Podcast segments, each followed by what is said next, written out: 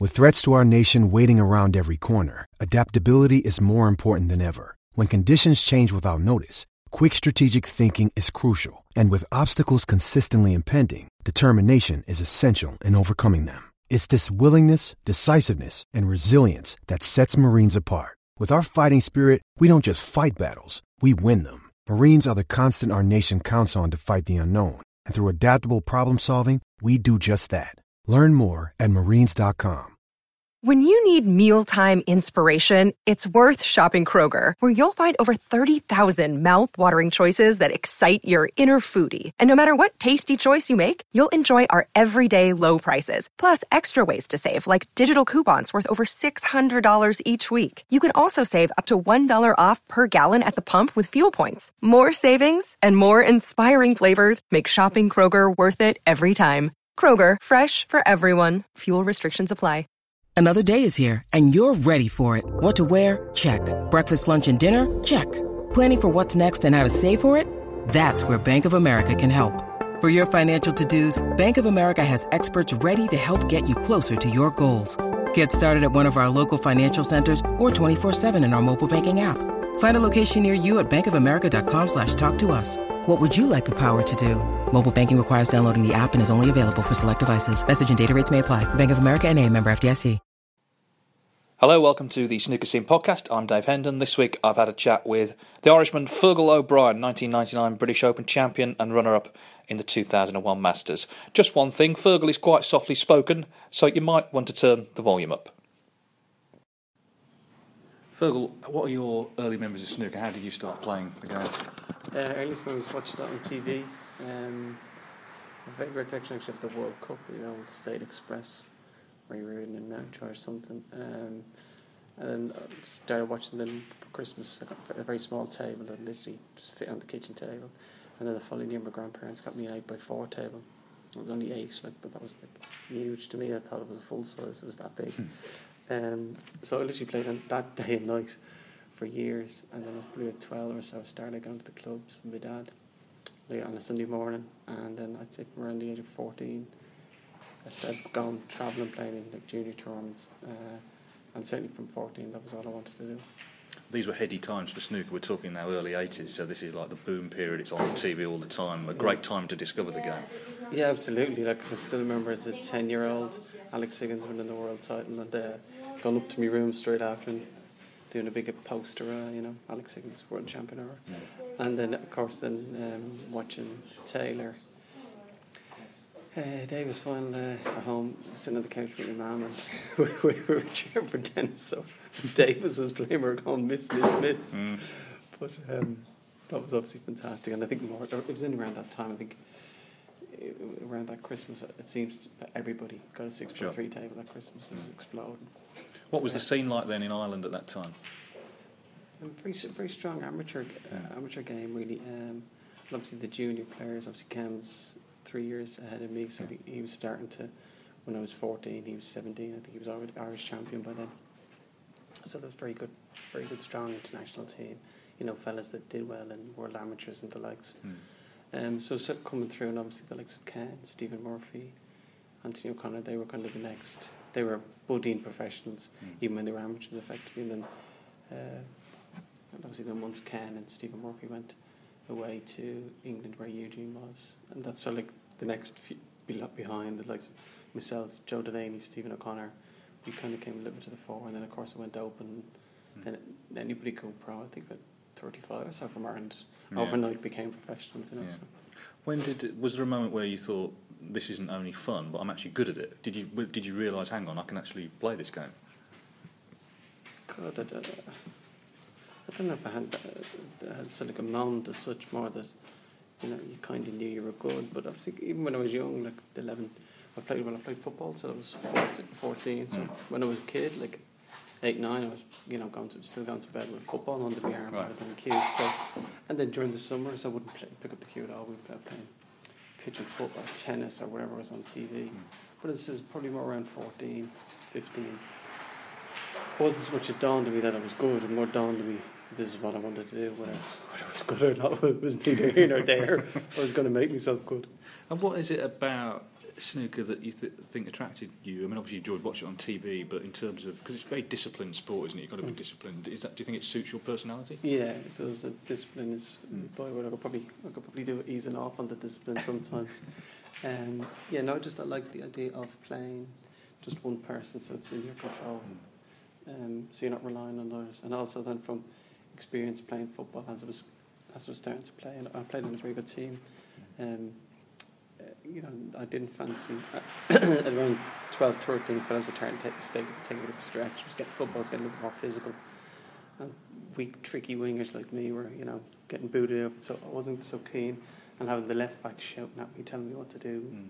that lost a little bit of appeal as well. So Mm. the result, you were obviously relying on others, but also if it was going bad, you didn't have somebody in your ear held Yeah. giving you abuse from the sidelines. Absolutely. So, talk about turning pro. As you say, this was '91, so this is just gone open. You can literally just turn up. But uh, w- were the doubts about doing it? Did because it's a bit of a leap into the, the unknown, isn't it? Especially when you're still young.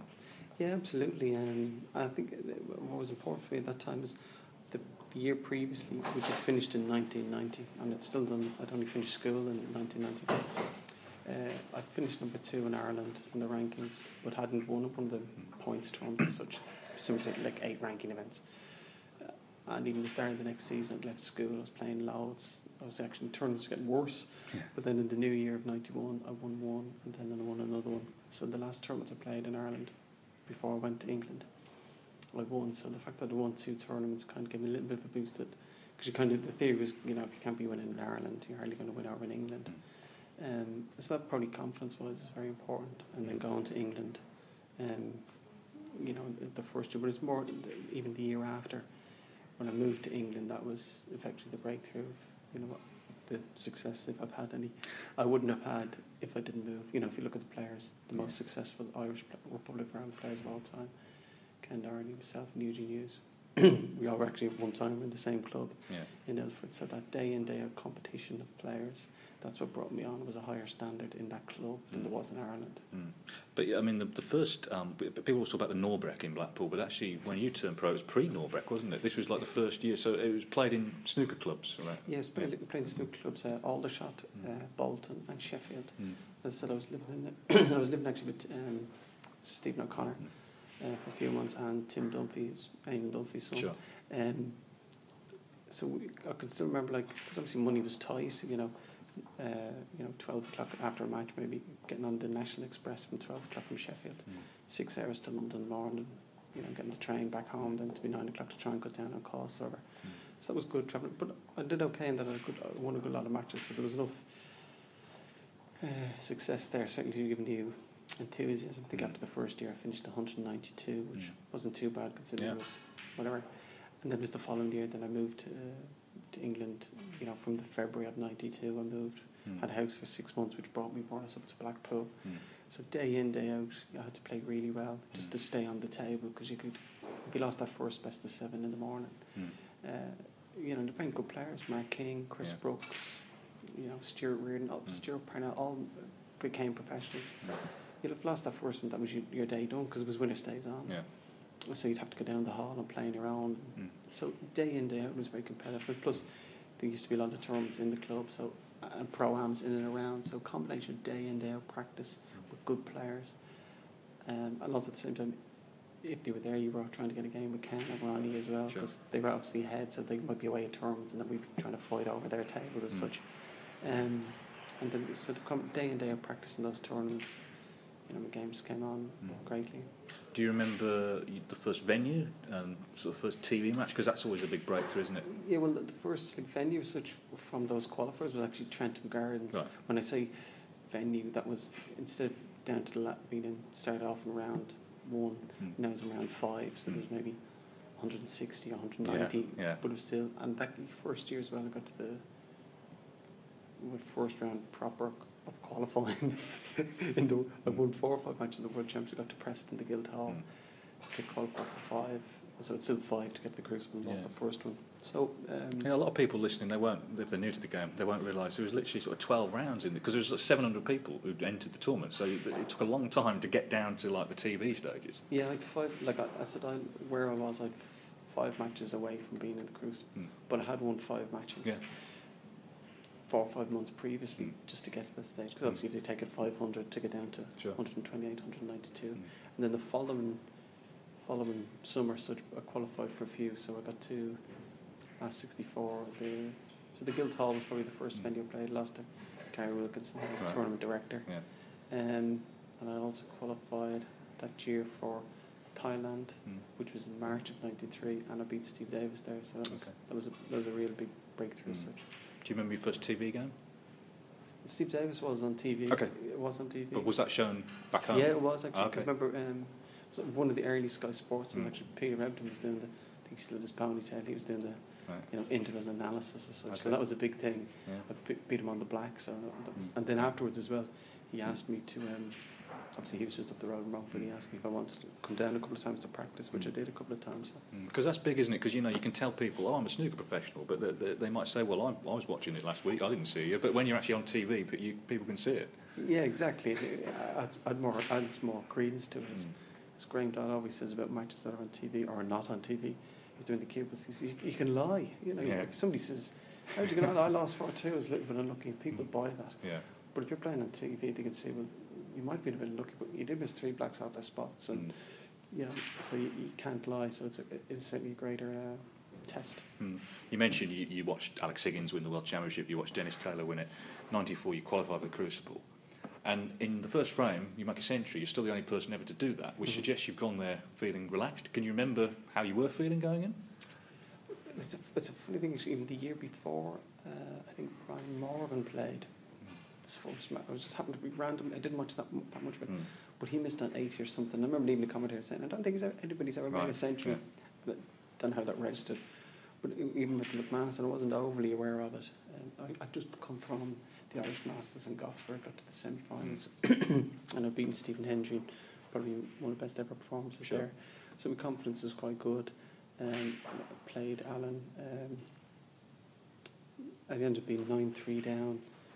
Made a clearance to go nine four. Got back to nine seven. and lost the next one even on the black. So it made a bit of a comeback there. So um, yeah, around the time I said I was playing well, so wasn't I was more good concentration. We were just concentrating the Mm. job in hand. Mm. Obviously, you kind of the back of it, you knew where you were, Mm. but probably actually subsequently, sometimes I went back there. The Crucible had more of an impact than maybe the first time. I was Mm. probably just in maybe a good groove and concentrating. Whereas if your concentration's not great, Mm. you know, you can drift. yeah, yeah, yeah. I mean, well, it's interesting because we, you know, the cru- Crucible is sort of, um, you know, it's, it's made up to be quite rightly the sort of holy grail, the pinnacle. It's the World Championship. Everyone's, most people have grown up watching it. What is it like to walk down those stairs? Do you feel the sort of history? Yeah, you do very much so. Um, you know, but obviously, as a kid, as I was growing up, you're, I was very read all the books. I was very aware of Mm. who won what and all the Mm. you know, the history of the matches. So I'm very very aware of that. Um, to get to play, and then obviously, such as the stature of it, you know, the big thing. If you're there talking to people, have you played on telly? Mm. Have you played in the Crucible? Mm. And if so, what's your best in the World Championships? They're Mm. kind of like the, maybe some defining questions Mm. that people ask in the same way. I don't really care who won a tournament, tennis tournament in Dubai, Mm. but I'm interested in Wimbledon or Yeah. if somebody gets the quarters of Wimbledon, it's a far bigger deal than Mm. if they won in Dubai or China. So you can't really downplay it because just you know uh, the importance of it. And, uh, and once we do have the UK Championship and the Masters, it's, it's not quite the same. Mm. Whereas in golf, they've four majors. Mm. Snookers uh, only really has the one because um, the, the, the proof of that is I know they're trying to make up the big three, and they are the three most prestigious. But Jimmy White's won them all. But people ask Jimmy Yeah. White, they don't know what he has won. They just Yeah. know he hasn't won the World Championship. So, Yeah. um, so we're always trying to do well in that and lay claim to some sort of a record there. Sure. So, as we say, you, you turned pro in the Open era. Now, most of the guys who turned pro then, who entered, fell by the wayside, but you came through it. You started to rise in the rankings. So, it's sort of mid 90s we're talking now. Did you start to feel comfortable as a professional? Did you start to think, yeah, actually, you know, I can do really well out of this game?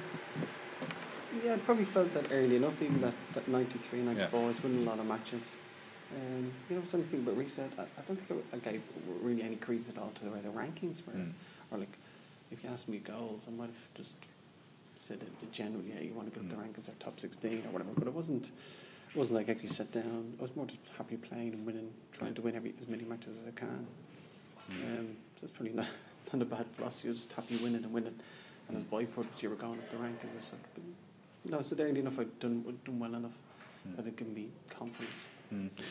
Snooker is an individual sport, but every now and again there's a team event. The World Cup in, in Thailand '96 was Mhm. a bit of a roller coaster for the Irish team, wasn't it? Uh, Yeah. you, you, yourself and Ken and uh, Stephen Murphy. Stephen Murphy, yeah. Uh, tell us about that because you got to the final, of course. Yeah, it was that was a fantastic time. It really was. Um, I have to say, Ken played absolutely amazing.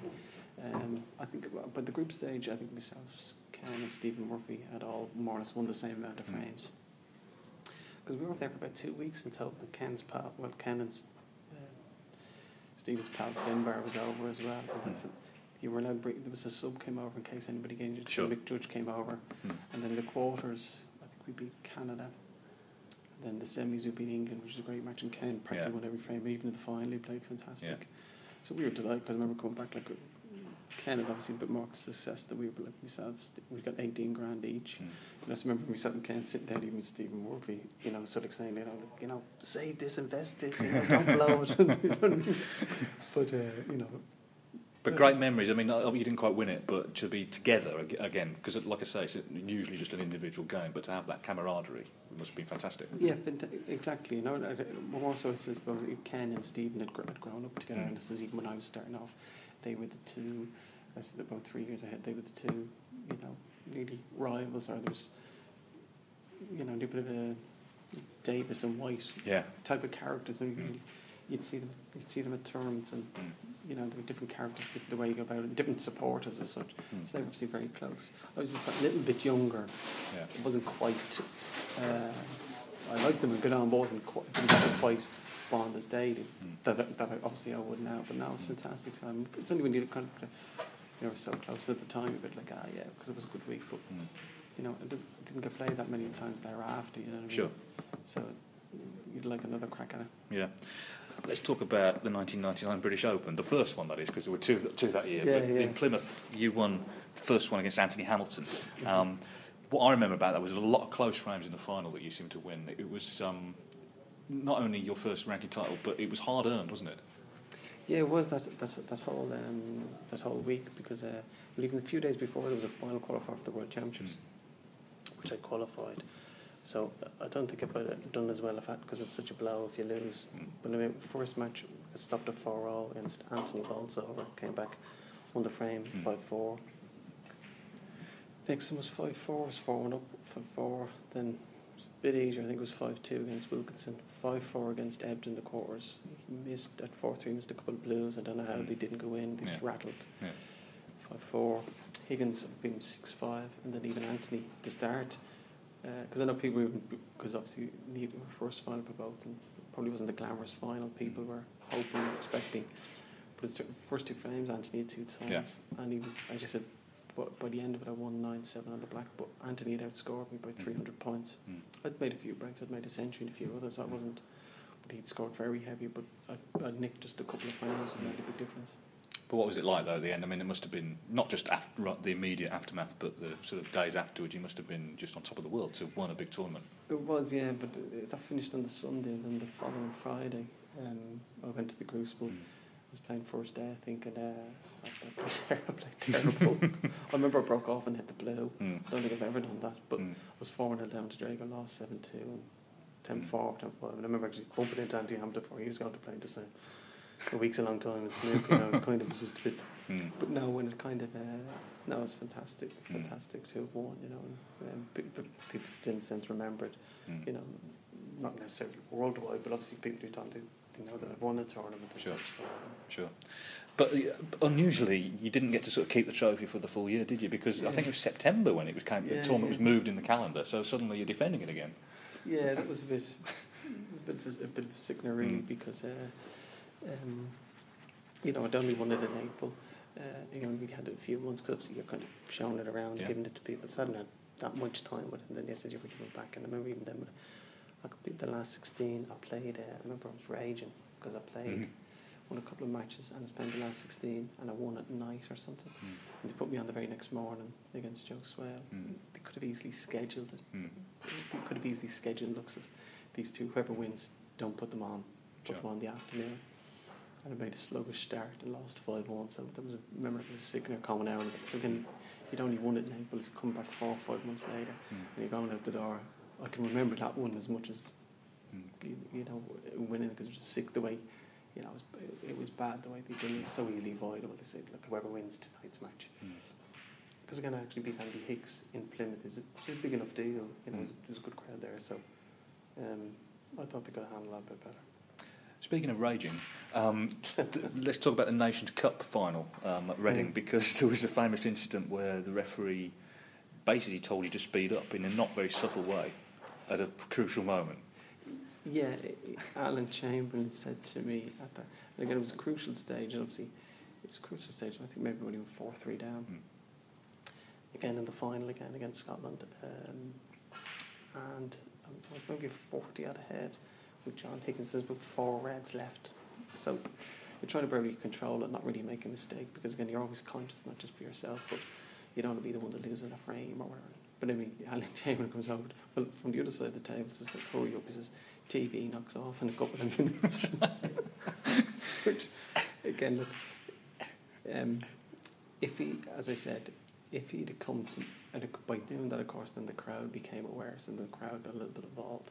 I remember feeling there, ah, the next shot I made a bags of it.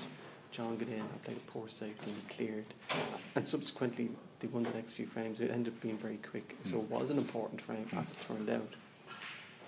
So I remember, like thereafter, being very, very self-conscious in the arena because you kind of just it was it was very uncomfortable. Um, but look, I suppose if at the end of the frame he'd come to me in my chair on me and said, "Look, it's in my mind to warn you, or I am Mm. warning you." Fair enough. If he makes a decision, you know, look, maybe I was overplaying the shot. Maybe the importance of the situation had got in the way of me thinking. Maybe, but the way he handled it unprofessional. If he comes over and says, to me, "That's okay, Grant," you just carry on. Nobody knows. You know, but. Mm. Um, Okay, well, let's talk about. Well, it's it's sort of a happy memory, and I guess not in some ways. You got to the Masters final in 2001, one of the great occasions, Wembley Conference Centre. Um, you go ahead against Paul Hunter 6 2. We know what happens. He comes back to win 10 9. A, a crushing disappointment, I'm sure, at the time. How do you look back on it now? Obviously, considering the sad events that led to Paul's passing. Yeah, no, I was I was absolutely gutted at the time. You know, I, I probably, I probably in hindsight let it uh, get in at me maybe a little bit more than it should have because instead of looking at look because because for instance finals were new newish to me, you probably made it a bigger thing. Whereas like even the following year, he was seven two down to Mm. O'Sullivan. Mm. So if I lost from six to up and was gutted, O'Sullivan Mm. for all he's won, he was seven to up and still lost, and Mm. Mark Williams was five nil up on him. So I think over the course of, if you play in a career and you play 20, 30, 40 finals, you're going to win some amazing ones and Mm. lose. So if you kind of just had to look at, well, that's one of the finals that's happened, and that'd be better for the experience as Mm. opposed to being a cushion blow. Um, but it was only pretty, obviously, after when Paul got sick and obviously died, then any disappointment you may have still had Mm. you, you know, you just have to let that go because, you know, as disappointing as it was, if you're looking back now, the right thing was that he won, Mm. was that he won because was, it was the first of three. So if that, him winning, whatever my disappointment is, has helped his legacy, Yeah. I can't begrudge him that because, you know, I, uh, as disappointing it was, what then happened to him is obviously far, far greater, greater significance. So the right, in hindsight, it was the right thing to happen that he, the way things panned out, that he won. But obviously at the time, and but uh, funny enough that night, because a few people from Ireland come over, so I can still remember like when one of my Biden memories at six in the morning, and Paul Hunter was sitting on my lap. we're having a, we're having a chat, you know. Yeah, yeah. And uh, there was a guitar out with people singing. Yeah. We, did, we, you know, we, by any other stretch of the imagination, we had a great night. Because. I wasn't overly close with Paul, as Mm. in he's probably a little bit younger and maybe a bit more sociable than me. um, not that we never had any run-ins, No. but obviously something like that kind of. Yeah. So I clearly remember that. He, this is him sitting on my lap at six in the morning. You know. Brilliant. Not necessarily that match, but more generally, do you sort of, I mean, for example, sometimes when you have a, an argument with someone, hours later you think, if only I'd have said that at that point, I'd have, I'd have got Yeah. Do you, like with matches, that close matches you've lost, Oh, think, God. if I if I just played that shot instead of that one, do you replay it, or are you able to just draw a line under it and move on? I don't. I, I, I'd say obsess about it is a is a is a fairer thing to run than Right. play it. If you play a match at night, you play a match and you lost. Uh, could replay that shot or what you could have, would have, should have. I mean, hundreds of times in your mind. Not that you're trying to consciously think it through and say, okay, what can I learn from this? Because half the time you don't want to be thinking about it, but your mind has, has become so so active, you invested so much in it. Sure. And literally could be, you know, you can be many, many, like literally sleepless nights. There could be four o'clock, you fall asleep for a couple of hours, boom, then you're up early again, bright as a button, and the first thing you remember is maybe, Mm. you know, so uh, that's always very uh, difficult. So again, sometimes that can be involved even when you're playing. Mm. If if sometimes losing is so hard, sometimes when you're playing, obviously where you get a bit fearful because you don't want to lose because you Mm. know uh, those nights are uh, not so. Tr- tremendous highs and lows. Okay, so you've, you've been in the top 16, as I say, you've been in the Masters final, you won a tournament, um, but then you dropped out the top 16 and you dropped out the top 32, and that sort of period in the, the mid 2000s weren't necessarily great for the sport. There weren't many tournaments, uh, long gaps between events. What was that time like for you as you just started to slip back a little bit? Yeah, well, as I said, um, more so uh, at that time, I said I was 16 at the end of 2000. I decided to change when I changed from cue. but also with cue action, I went to start working with Frank Callan. Mm. Um, just I felt, just wanted to effectively become a better, a better player. So um, the work I did with him, I feel was good, and I became a better player with more knowledge, greater technique, more knowledge. But obviously, like a golfer changing the swing, that takes a period of bending. So obviously, the following year was a little bit ropey in matches. You're a bit more more technical thoughts than maybe previously had. So as a result, I slipped out of the 16. Then the following year, I slipped out of the 32. And this is around that time. It was very hard then because if there's only six tournaments, it's hard Mm. to, particularly if your the confidence is a little bit low. You're in a bit of a habit of losing games. The less tournaments you have, it's harder. So we, you might play, you might win or lose, you know, for six weeks, and you know that, uh, that was hard. Whereas if you now nowadays, if even if you were struggling a little bit, tournaments all the time, you get a little bit of a run, a bit of momentum. So it wasn't great times to be playing. It wasn't great times to be not playing particularly well because Mm. this is opportunities were so few and far between. Mm. And also, you're having to go to Prestatyn and these sort of places. It's not a sort of necessarily glamorous uh, sort of uh, Yeah, sort never, of time, I've is it? Never, I've never, Yeah. never minded that Okay. at all. No matter where I've played or pizza, oh, it's a kid or Mm. didn't I never got a gross. As long as Prestatyn, I like Prestatyn. I'd Mm. um, I found a nice little baby. My pal used to come out. Yeah. I always thought the tables were good. Mm. But, but more generally, were you concerned? Because if you start to slip down the list a little bit, the, the, the fear possibly is you're just going to keep going. yeah, of course. Mm. that had seeped in. I think uh, actually one of the years, I think maybe in 05, there was talk they were going to cut the tour to 64. Mm.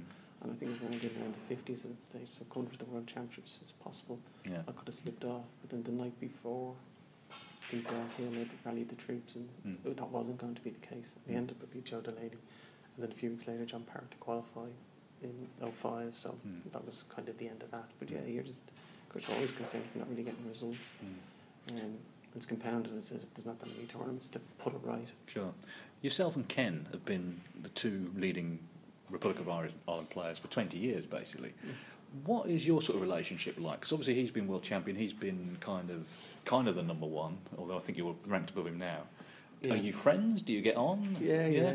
We got on, ve- got on Yeah. very well. Um, there's probably maybe a time, probably, how to say, this is definitely the last few years, but definitely the best we've, we've Mm. ever got. Not that we, I wouldn't say there's periods where we didn't get on. Because there's a natural rivalry, isn't there? yeah, Yeah. It, it was never it was never a period that since we weren't talking to each other or anything like that. Cause Wasn't quite Taylor Higgins. no, no, no. It wasn't like I'm from the north side of Dublin you're from the south side. None of that. But yeah, I think there was always a competitive Mm. rivalry. Bearing in mind Ireland is a, Ireland, Dublin, Ireland, small enough place. The Mm. snooker community is a small enough place, so Mm. it can be a little bit, uh, to say, engrossed in Yeah. in it as such. Um, so yeah, obviously he was he, he'd always been a few years ahead of me. Um, he'd, he'd a far greater junior and amateur record than I. did. So he was called the benchmark that you're Mm. looking to challenge, and um, just by the nature of it, just it was, I said it was just like a natural rivalry. Mm. But you know, I suppose I remember. So obviously, that wasn't one of my goals. Such was to become number one in Ireland. Yeah. You know, it was just a, wasn't a massive thing. Mm. I remember one time I got beaten in the Worlds to qualify. The next day I was flying home, I was at the airport. I was just checking results and I'd see Ken got beaten. I mean, pal goes, Ken beaten. So you're you're higher ranked than Ken. I'm like, oh, maybe I was 38, Yeah. 44. I was a bit like, Yeah. I was, I was one of those who like, I wanted this for years. This, this ain't worth shit Mm. to me, you know, because I hadn't qualified for the Worlds. Yeah. And, like, it was far better with Ken. I much preferred being number nine behind Ken, who was at number seven. Mm. You know, so uh, just by the nature of he's he's competitive. Uh, so am I. So we've not practice games would be competitive. Obviously, we're playing matches. There's a sense of rivalry there because, i i in more so in the sense I said, if you lost to somebody, if you come back, if I lost to Ebdon or Hendry, come back. Oh, hard luck! You did well. You got beat the quarters. Mm. Which maybe you lost to Ken it was a bigger deal. Look back to the club. Sure. Oh, you lost to Ken, and, likewise if he lost, and I think subsequently he said he felt uh, pressure. Playing other Irish players, not just me, because I know Patrick Wallace and Michael Judge, who were probably 40, 50 grand, would beat him as well. So Mm. just it, it can be a little bit awkward. Is probably the best way to do. it. But like now, as as we as as we go great, and uh, like I always look for. It's great if actually you qualify. You look at the results and see Ken's qualified. Sure. You always feel like, oh, happy days. You know, Yeah, yeah. somebody to travel with, or and Yeah. plus more so as well since there's been a couple of World Cups and Mm. And events or whatever. So no, no. And then I'll, to be fair to that, even if we were a bit competitive, his family, you know, like his brothers and that who I know, always on great with him and his mum and gone Mm. around. Mm. So now we, you know, great time. So amongst the competitive words, we never fought, fell out. I said always a great respect from that. So you kind of knew, even in practice, you had to play well to beat him. You- Mm. Um, so it was, it was great for that, that competitive, you know. But I Mm. said it was much, it's much better, much better we're opponent 16 than ranked Sure. 30 or 40, I don't know. Sure. 2007 in Northern Ireland, you got to the final of the, of the Northern Ireland Trophy, and that, that must have been nice because, as I say, you had been maybe out of the limelight a little bit and playing in qualifiers and so on. That must have been a bit of a fillip. Yeah, it was, yeah. The thing I liked the, the most about that was because the way I played as such because uh, I beat um, John Higgins was 4 3 down. John Higgins had two centuries against him. And uh, it's funny how it goes, like talking about confidence and lack of confidence. And the day before I played Sullivan in the quarters, the day before I played Andy Carter, only four centuries and Yeah. a maximum. Yeah.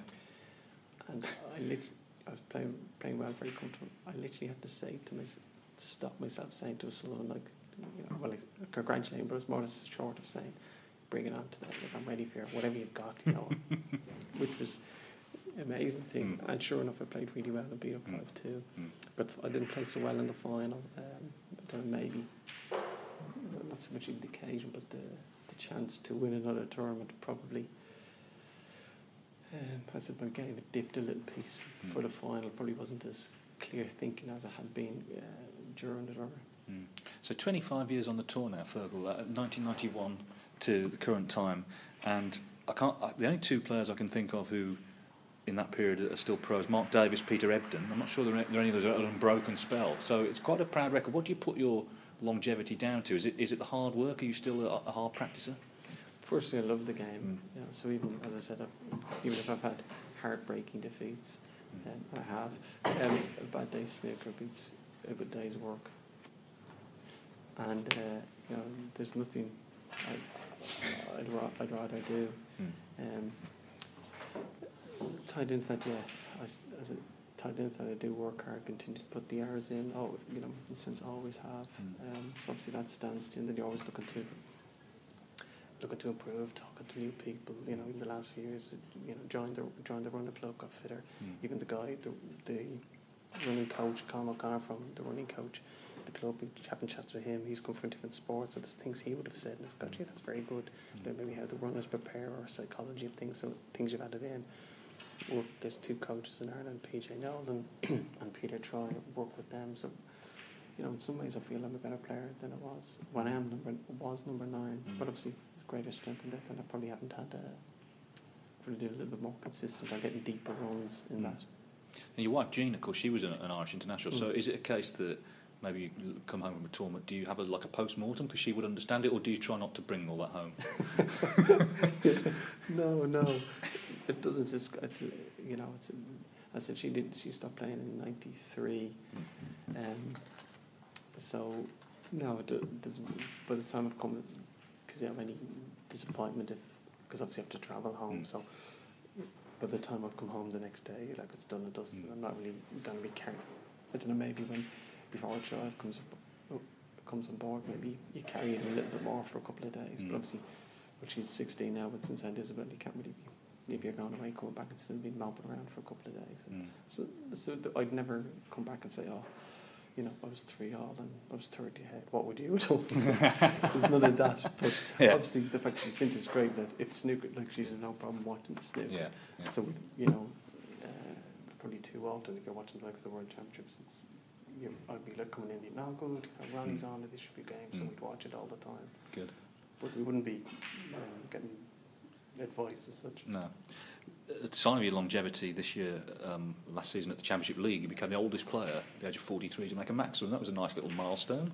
Yeah, I was absolutely delighted with that, you know, it really, really was. Um, I should probably see the pictures after. I, Mm. was, I couldn't put up, I couldn't put up all the next few frames.